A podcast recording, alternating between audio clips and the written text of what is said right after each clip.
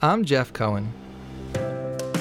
Rabbi Asher Resnick is pretty clear proof that it's not where your journey begins that matters most. Even though he was raised in an entirely secular home, he ultimately became a rabbi and today spreads Torah through his many classes and writings. He also unfortunately had to go through a family tragedy which had a deep impact on how he connects with Judaism. He's here to share the details of his journey, as well as how families can overcome grief when faced with truly difficult moments. Rabbi Resnick, welcome to Saturday to Shabbos. Thank you very much. So clearly, even from the introduction, there's a lot to cover on your journey and what happened with your family. But as with all guests, we like to start at the beginning of where it all starts. So give our listeners a sense of where you were born and raised. So I was born and raised in Los Angeles. I went to public school, went to UCLA. When I was in UCLA, my father and my stepmother took a trip to Israel. This is in the 70s. My uncle had moved to Israel, I think in 72. So my father took his first trip ever to Israel. He came back crazy about Israel. And I was in UCLA at the time, and he even told me maybe I should take some time off from UCLA, which was a really very untypical thing for him to say. But I wasn't very interested in that because I figured probably everyone's religious there, so it's probably a very boring place. So I said no. And then I finished my time at UCLA, graduated. And then as a graduation present, he gave me a trip to Israel. By that point, I was more interested. And with my non-Jewish roommate in college, we planned out a backpacking trip through Europe, which would culminate in Israel. At the last minute, my non-Jewish roommate backed out. And I decided since I had the trip planned anyway, I would continue. So I did, and I backpacked by myself, basically through Europe, had a fantastic time, and then ended up in Israel at the end of the trip. And at that point, I had no connection whatsoever to Judaism, although had someone asked me, I probably would have said I'm a proud Jew, not knowing at all what that means or why I would say that, but I probably would have said that. So I can hear clearly that this time in Israel is going to be a major turning point in your life. So before we get to that, I want to just backtrack a little bit, looking at your childhood to set some context of what Judaism meant for your life and going to public school. Were there certain customs your family was doing? Like, how would you characterize your connection to Judaism during your childhood? The only thing I remember was fasting on Yom Kippur and not usually going to synagogue. Again, had someone asked me why I'm doing that, I would have had no answer to why I was doing that. But we really didn't do much. It's not like we even went to synagogue 3 times a year. I didn't have our bar mitzvah. Did you know anything about Orthodox Judaism? Had you met Orthodox Jews in Los Angeles? Did you have any feelings about it, or you weren't even aware that that was like a level that some people could get to? I never spoke to an Orthodox Jew in my life at that point. The first Orthodox Jew I ever spoke to my entire life was Rabbi Noach Weinberg, my Rebbe. But that comes a little bit later in the story. But I never spoke to an Orthodox Jew in my entire life. Had anyone asked me about someone who believes in God, I would have said they're probably very stupid. My concept of a person who believed in God was someone who did strange things, like shaved his head with a little ponytail sticking out the back, or sold flowers on street corners. Strange, bizarre behaviors. I just assumed whoever believed in God must be stupid. Now, you mentioned going to UCLA, and that was around the same time that there was an opportunity to go to Israel. I think, did you say your parents had gone to Israel? What was their desire to be there if it wasn't from a religious reason? Was it something about the country, something about just connecting to their heritage? Why did they want to go? Well, first of all, my father's brother was living in Israel. So to visit him, that was certainly a big thing. My father's father did have a real connection to Israel. He was actually in what's called the Jewish Brigade. In the First World War, the British Army had a special group of, they called it a Jewish Brigade. In fact, my grandfather was in Israel at the very tail end of the First World War, and he personally knew Jabotinsky and stayed in Israel for a number of years. And then he got malaria and left the country, and that's when he married my grandmother. So he definitely had a connection to Israel, and that could be what was part of my father's connection. My father told me when he was a kid, he remembers seeing signs. This is before the Second World War, seeing signs on restaurants saying, no Jews or dogs allowed. So he definitely understood what it means to be a Jew and how people hate you as a Jew. I'm thinking about the fact that you talked about backpacking through Europe and ending up in Israel. That's a very common thing for someone in their late teens or early 20s to do. and you talked about being at UCLA. What did you think your life was going to be after the trip was over? Then we'll get to what actually happened while you were in Israel. I studied psychology, but I minored in math. My plan was to be a high school math teacher. In fact, my senior year of college, I was actually in a master's program for education, and I have a credential as a high school math teacher. So my plan was, whenever I finish my trip, I'll come back and I'll work as a teacher, which was always a good job because there's always a shortage of math teachers. And I love teaching, I love math. So I figured that would be a great thing. So I wasn't worried. It's funny, in those days, it was very common for people to travel around with no worries about jobs, no concern about anything. It was very common. It wasn't like losers doing that. Very intelligent, normal people were doing that all the time. So if I'm thinking about that trip, from what you described, you're not in Israel thinking it's going to be like a future part of your life. It's a stop along the many stops you're making on this adventure you're having before, quote, your real life starts as a teacher. What's the first moment? What's the first thing that happens in Israel that begins this change in trajectory of what Israel, what Judaism might mean in your life? Okay, actually, let me just back up a little bit. When I was in Europe traveling around, the only Jewish thing I did during my 2 months in Europe was to visit Dachau, because I was traveling around Germany, and I was in Munich, and it's right outside of Munich. And the feeling I had when I was in Dachau was extremely uncomfortable, because I understood this place is very relevant to me, but I had no idea how. It's not the same as someone who's not Jewish. I know I'm Jewish, and this is extremely personal to me, but I have no idea how. And that same feeling repeated itself the first time I was at the Kotel. I know this is personal to me, but I have no idea how. It was strange, Dachau and the Kotel. But those two Jewish experiences were very powerful and very uncomfortable for me.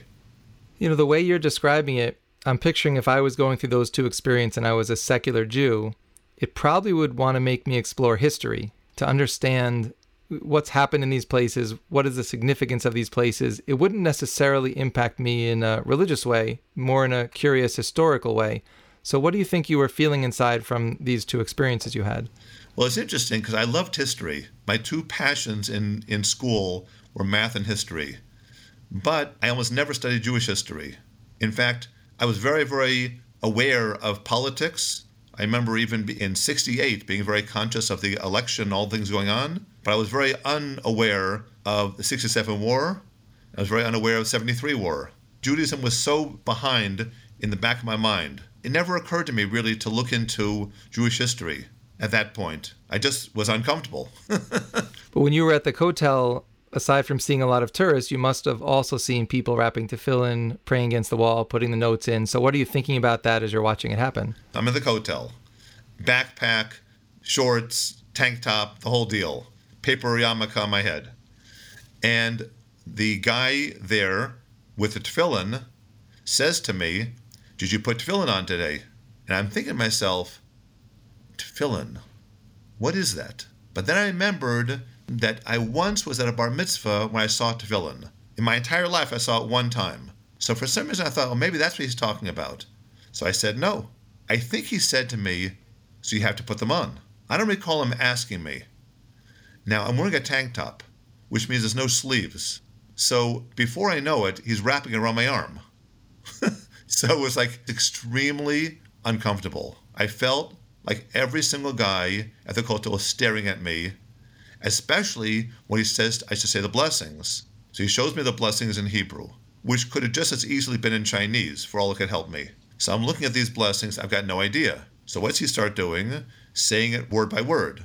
Baruch, Baruch, Atah, Atah. It takes a very long time to say the blessings like that. And I'm feeling like everyone thinks this guy's a total idiot. I couldn't wait to get them off. It was a terrible, terrible experience. My first time in my life putting tefillin on.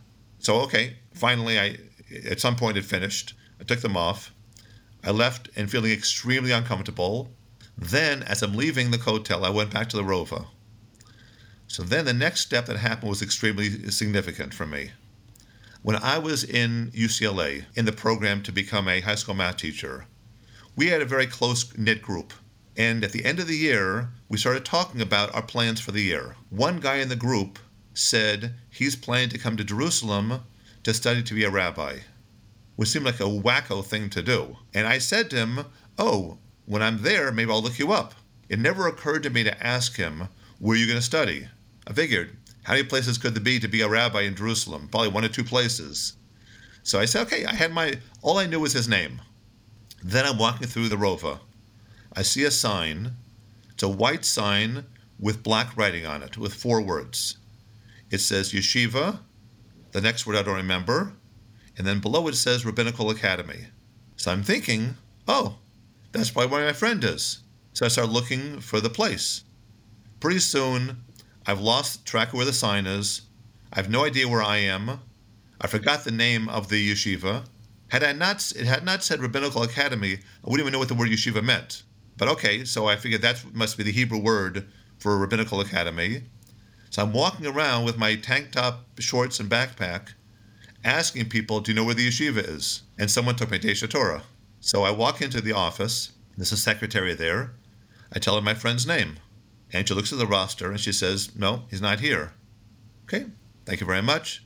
Turn to walk out the door. So very quickly, very cleverly, she says to me, why don't you talk to one of the rabbis? Maybe he could help you. So I'm thinking, it'll help me find my friend. So they showed me into Rabbi Weinberg. And I spent about an hour in his office.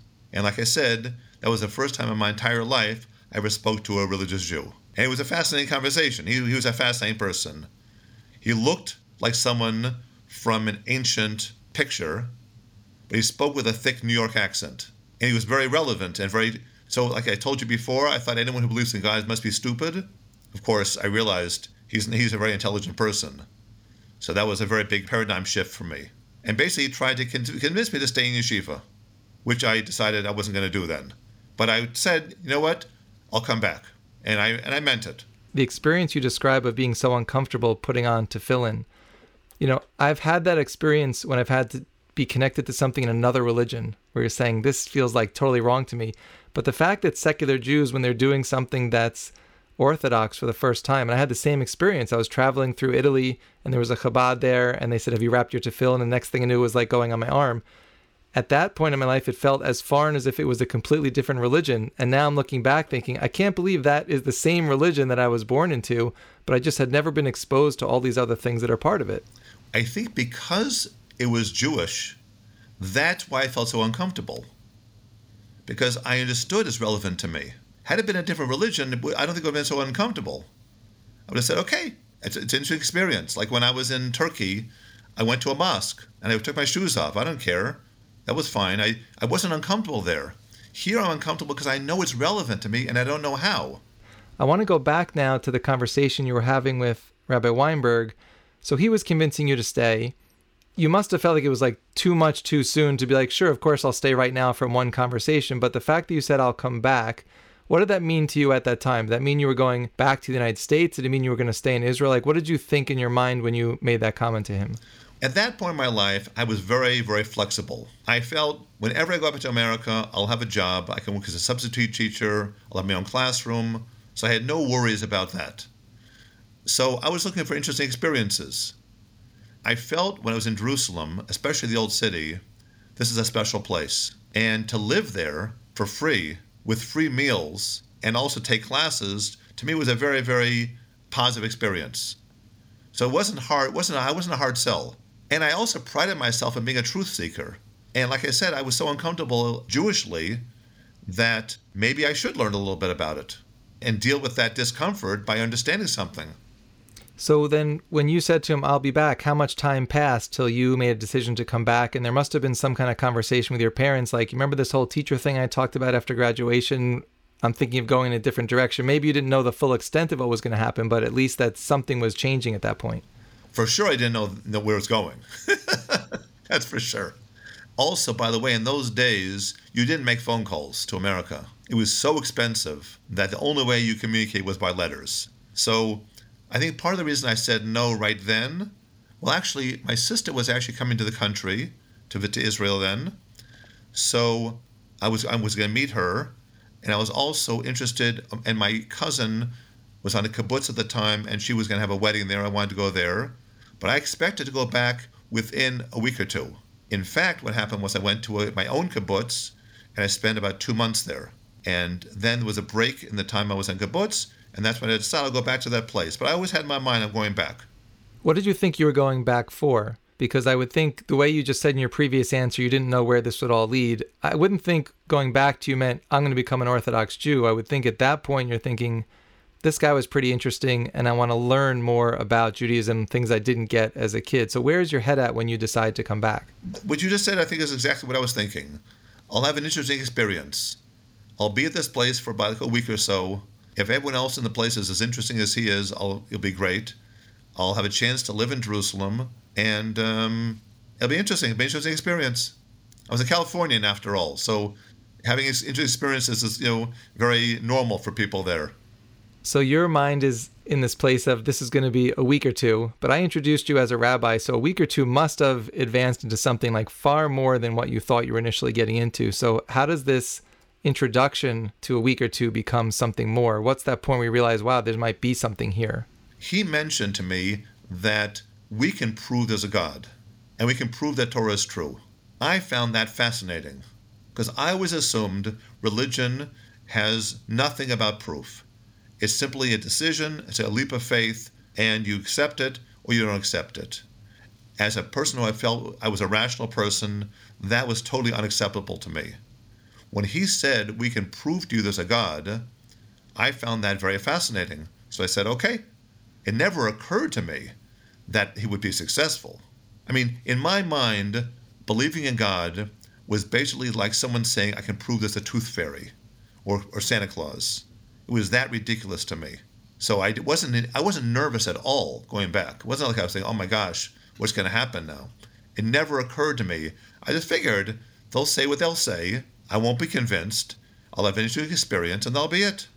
So without trying to recreate all of the classes that you took there, was there a point in time or a particular thing that was said to you that took you from being someone who equated Hashem to, well, this is like the tooth fairy or Santa Claus, like something you can't see, so why would you believe it, into, oh, wait, maybe they've got something here and I should start stripping away some of the beliefs I came into this place with?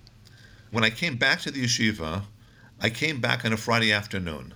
For some reason, I thought it was a normal time to arrive, not occurring to me that there won't be any classes on a Friday afternoon. So I walk in the base medrash, and there's one person there. And he took me back to his apartment and said, okay, well, he set me up for Shabbos.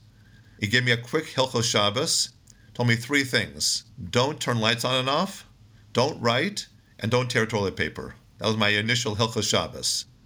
So my first experience was Shabbos, not classes. And then I thought to myself, what am I going to do? A lot of time on Shabbos. What will I do?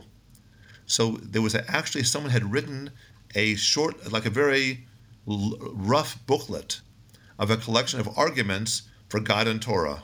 I read that booklet cover to cover on Shabbos. And by Motzei Shabbos, I was already getting nervous. I hadn't gone to one class yet, but just by seeing this booklet and seeing the arguments, I already started realizing this is not as simple as I thought it would be. Then I stayed for classes, and every night I went to sleep with my head pounding.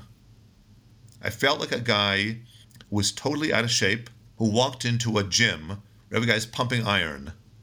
Everyone's in great shape, and I'm completely out of shape. And it was so ironic, because I thought everyone's believing guys must be an idiot. And meanwhile, these are the most intelligent people, and I'm the guy that's not up to speed. By around Tuesday or Wednesday, I had to leave. My head is spinning. My world's upside down. I'm not religious yet, but I have to think about it. So I remember one of the guys was trying very hard to convince me, you have to commit to coming back here if you leave, which was no way in the world I was going to do that. So I said, no, I'm not making any commitments until I walk out the door.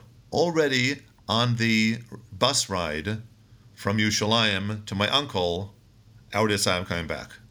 I just had to be outside the four walls of the yeshiva to do that. And I decided I'm going to come back and spend a few months studying, because this is important. I'm not going to run away from truth. So there must come a point when you decide to go back, especially because you committed more time. So there's not as much pressure to decide what you think immediately. Like in 24 hours or 48 hours, you can really like take your time of letting the information come in. There must have been a point where you go from, this is really interesting to learn about, to, wow, this could be a way of life for me, and I might want to do the things that I'm learning. So at what point does it cross over from education to possibly changing your life? I went back to the yeshiva. I dafka went back to my kibbutz first, my secular kibbutz, and I decided I'll come back there after New Year's Eve, because I figured it'd probably be very boring in yeshiva on New Year's Eve. So after New Year's Eve was over, I then came back at the beginning of January.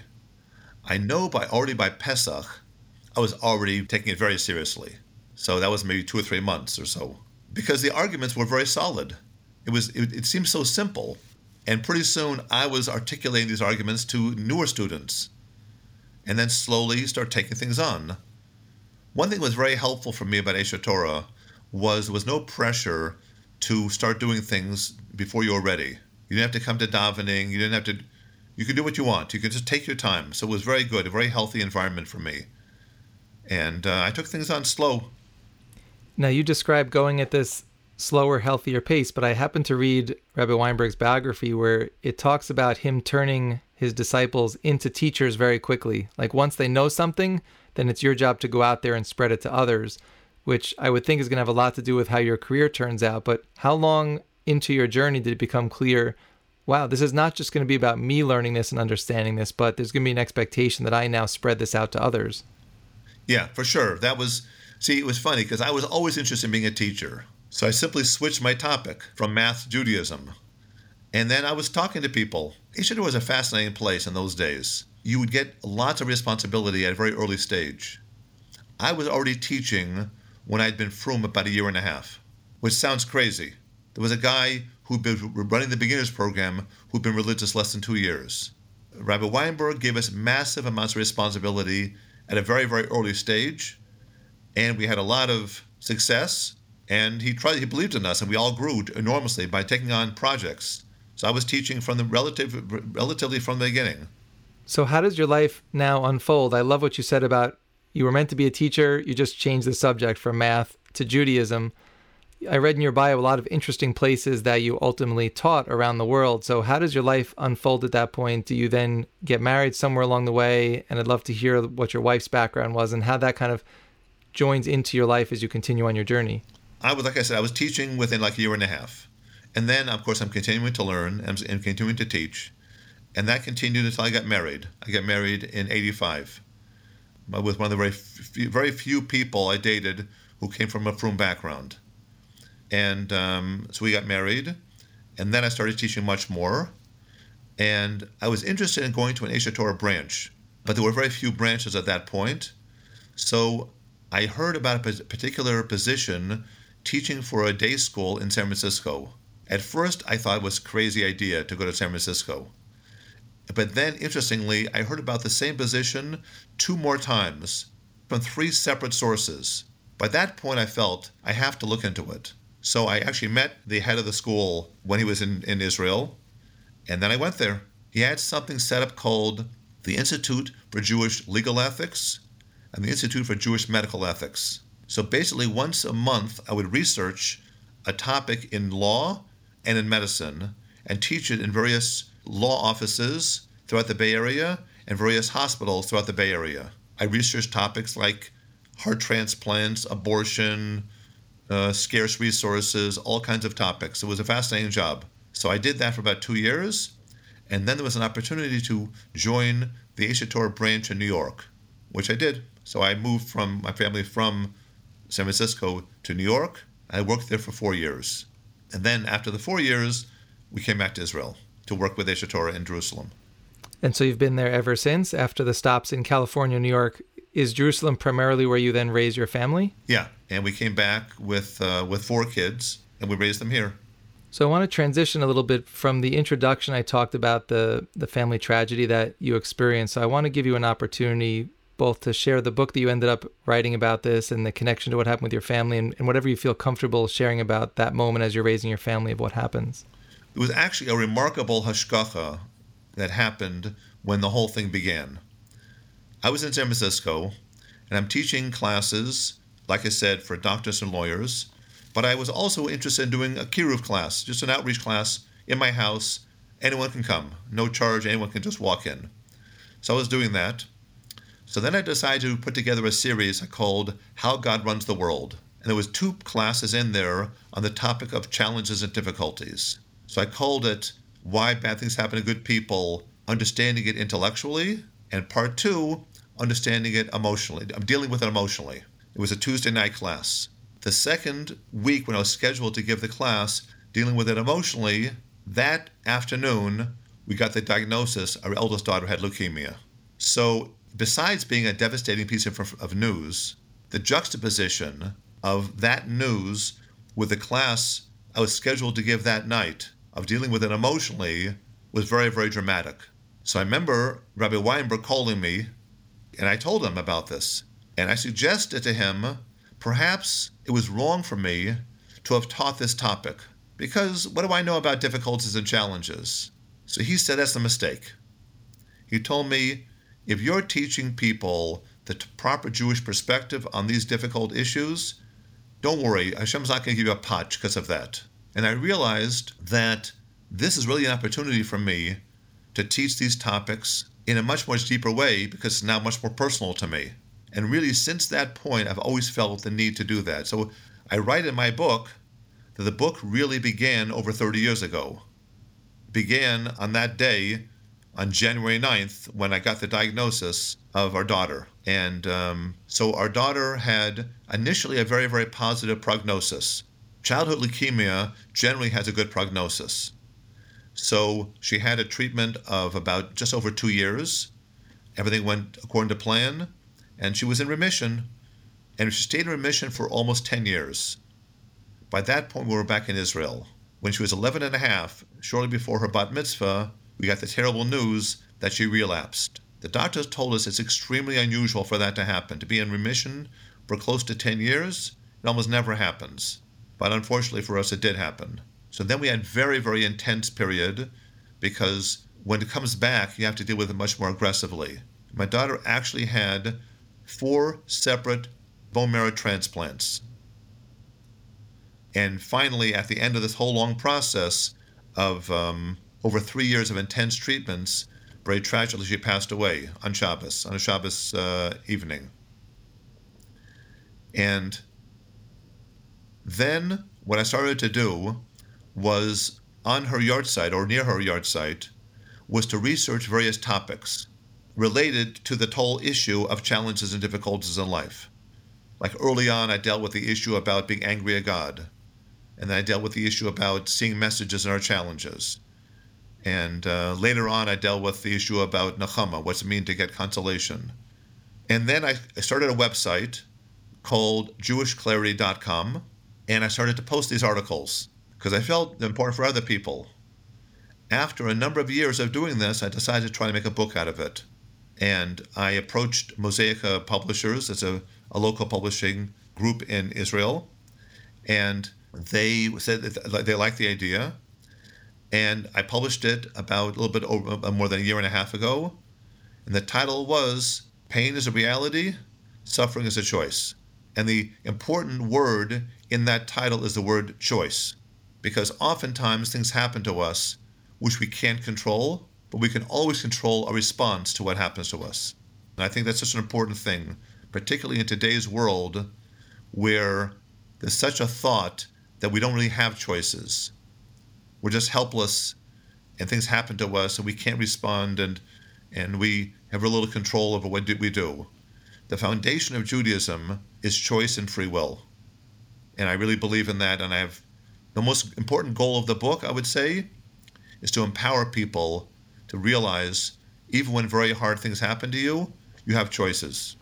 I just want to say, first of all, you know, how sorry I am to hear this story and for your loss. I can't even imagine, as a parent of 3 children myself, what it must be like to go through this. And, you know, the way you say that the pain is a reality, the suffering is a choice, there's another piece of that, which is, some might say your continued belief in Hashem could be a choice, because I could see someone going through something like this or, you know, another situation that's just as bad who's starting to say, why would Hashem do this to me? And then naturally ask a next question, do I still believe in Hashem given what just happened to me? So beyond the grief, how were you grappling with the continued connection to Judaism? Well, I was very fortunate to have Rabbi Weinberg as my Rosh Yeshiva. He gave all of his students a tremendous foundation in Emunah and Bitachon. I think that's why I was able to grow through the whole experience and to deal with the whole experience. It was interesting. The way you said it was interesting. You said, people would say, now I lose my belief in God. Belief in God, not. You can lose your relationship with God. Interesting. Someone once told me an interesting story. He said there was someone in his synagogue where he grew up, an elderly Holocaust survivor. And this Holocaust survivor came to his synagogue every Saturday, would stand the entire service and not say a word.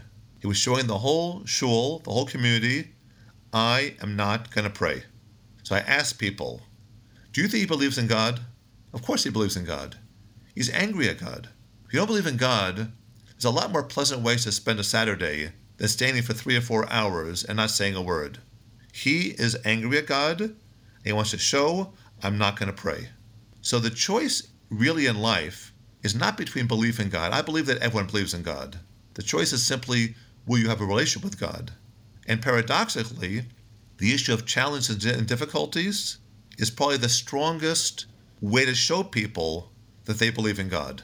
I oftentimes tell people that I can prove there's a God. On my website, I have 5 different arguments for God's existence, proofs. But I will tell people, but rather than me prove there's a God, let me try doing something different than that. I'll prove to you that you believe in God. And that one of the strongest ways to show people that they believe in God is the actual issue itself of difficulties. What do people say? How could this happen? Why do the righteous have difficulties? Why do the wicked prosper? That question makes no sense if you don't believe in God.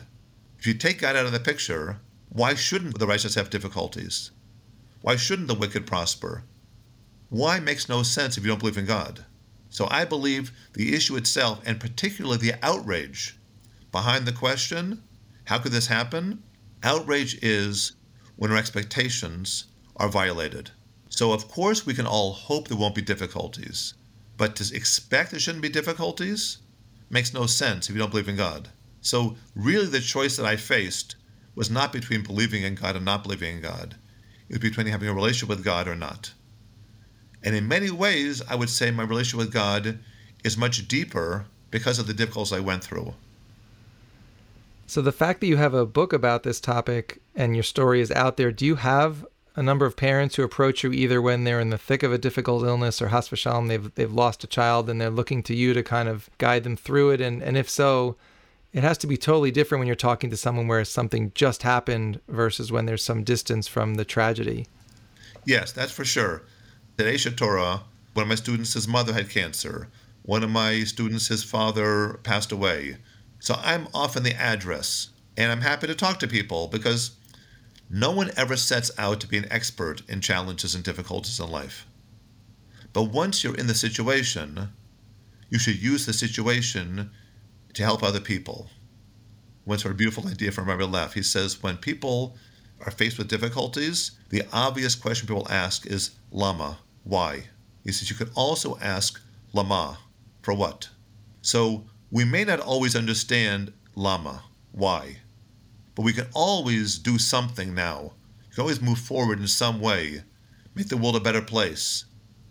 Think about how many amazing organizations there are in the Jewish world that were started by people who went through a trauma, and maybe a very severe trauma. I would guess probably the majority of the amazing chesed organizations in the Jewish world were started by and are probably supported by people who went through massive difficulties. To me, that's an example of lama. In some way, move forward in a positive manner. So we're talking a lot in this part of the interview about trauma and tragedy. So I think it's important at this moment to mention that we're recording this interview a couple of weeks after the tragedy that happened in Israel and what Hamas did. So I just wanted to give you an opportunity, especially since you're based in Yerushalayim, to kind of convey to our audience what it's like there now, your thoughts on what's going on. It's a very surreal situation. I live in Beit Shemesh, and I'm in Yerushalayim on a regular basis. There are sirens, for sure there are sirens, and we even hear booms sometimes. I will tell you a story, which I think is a very powerful story, about a lesson which is very relevant for the trauma we're going through right now. This is a story that happened in the early years of Aish HaTorah. A student who came and his father was a Holocaust survivor, and he was getting involved in Judaism in Aish HaTorah, which to the dismay of his father. His father sent the daughter and the sister of the boy to Israel to kind of rescue him. She started studying Judaism. So now he's really beside himself. So he comes to Israel to try to check out what's happened with his kids.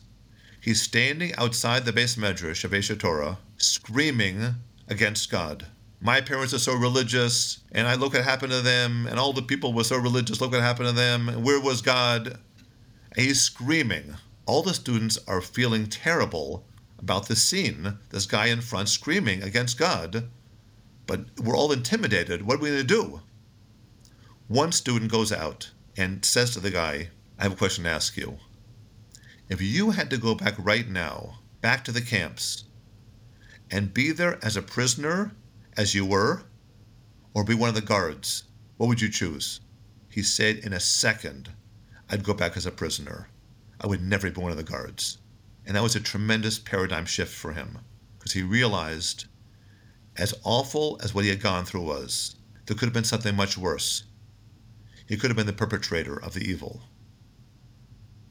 And I think that's a very important message. That's really all of Jewish history. What happened on October 7th on Simchas Torah was horrible. But Jewish history has had many horrible things happen. We are the ones carrying morality in the world. Unfortunately, people attack us for that. That's what anti-Semitism really is at its core. And this is what happened on October 7th on Simchas Torah. It's terrible, but thank God we're part of the Jewish people carrying the message of morality in the world, and we're not part of the evil that's against that message. It's as clear as you can get of good versus evil, light versus darkness. The people who are happy about this, siding against Israel, I'm sorry to say, they've chosen the path of evil. It's so tragic to see that, and to see Jews sometimes be the ones doing that. It's so sad to see that. But at the end of the day, the Jewish people will survive this, as we always have, and will continue spreading our message. And when you see the media side with Hamas, it's shocking. I saw something, someone said, the same media that demanded of Israel, give us photographic evidence. If you claim that they butchered babies and they burned, we want to see the evidence. We want to see clear proof. Then when Hamas says Israel bombed a hospital, zero proof. Zero.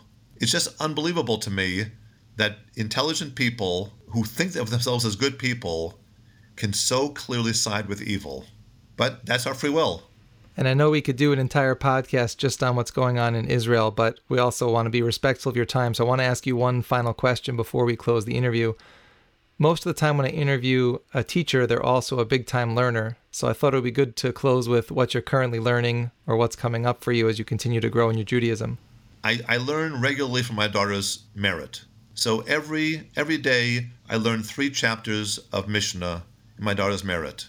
Separate from that, I work on different projects. I research topics, which I end up putting on my website. So the topics I've been working on recently are understanding the status of Jews across the spectrum. A person, let's say, like myself, who was raised with almost no Jewish background. What's their situation? How responsible are they? That was a topic I recently was working on. I'm also working on new ideas. Almost all my topics relate somehow to the issue of challenges in life and how God deals with the world relative to that. As a teacher, if you don't do your own learning, your learning is stale. If you continue learning, then you're like a cup that's bubbling over, and then your learning is fresh. So thank God I'm involved in a lot of different learning projects, and I have the opportunity to teach lots and lots of people in yeshiva and out of yeshiva, and that's what a Jewish life is about, learning and growing and trying to help. Let me just say what I love about this interview is how clearly and articulately you're able to share your journey, how it happened, why you made the choices that you did, how your life unfolded, and you just have this very logical step-by-step approach to how it all unfolded and it came out in this beautiful place. So I just want to say, Rabbi Asher Resnick, thank you for joining me today on Saturday to Shabbos. Thank you very much.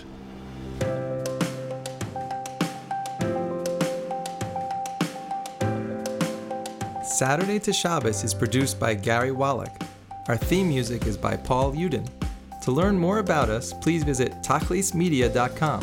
That's tachlismedia.com. Tell us what you think about what you've heard, or suggest a story we should know about by emailing shabbos@tachlismedia.com.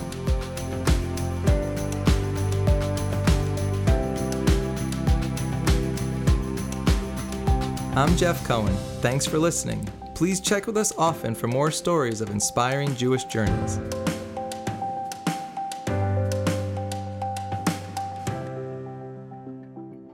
Saturday to Shabbos is a Tachlis Media podcast.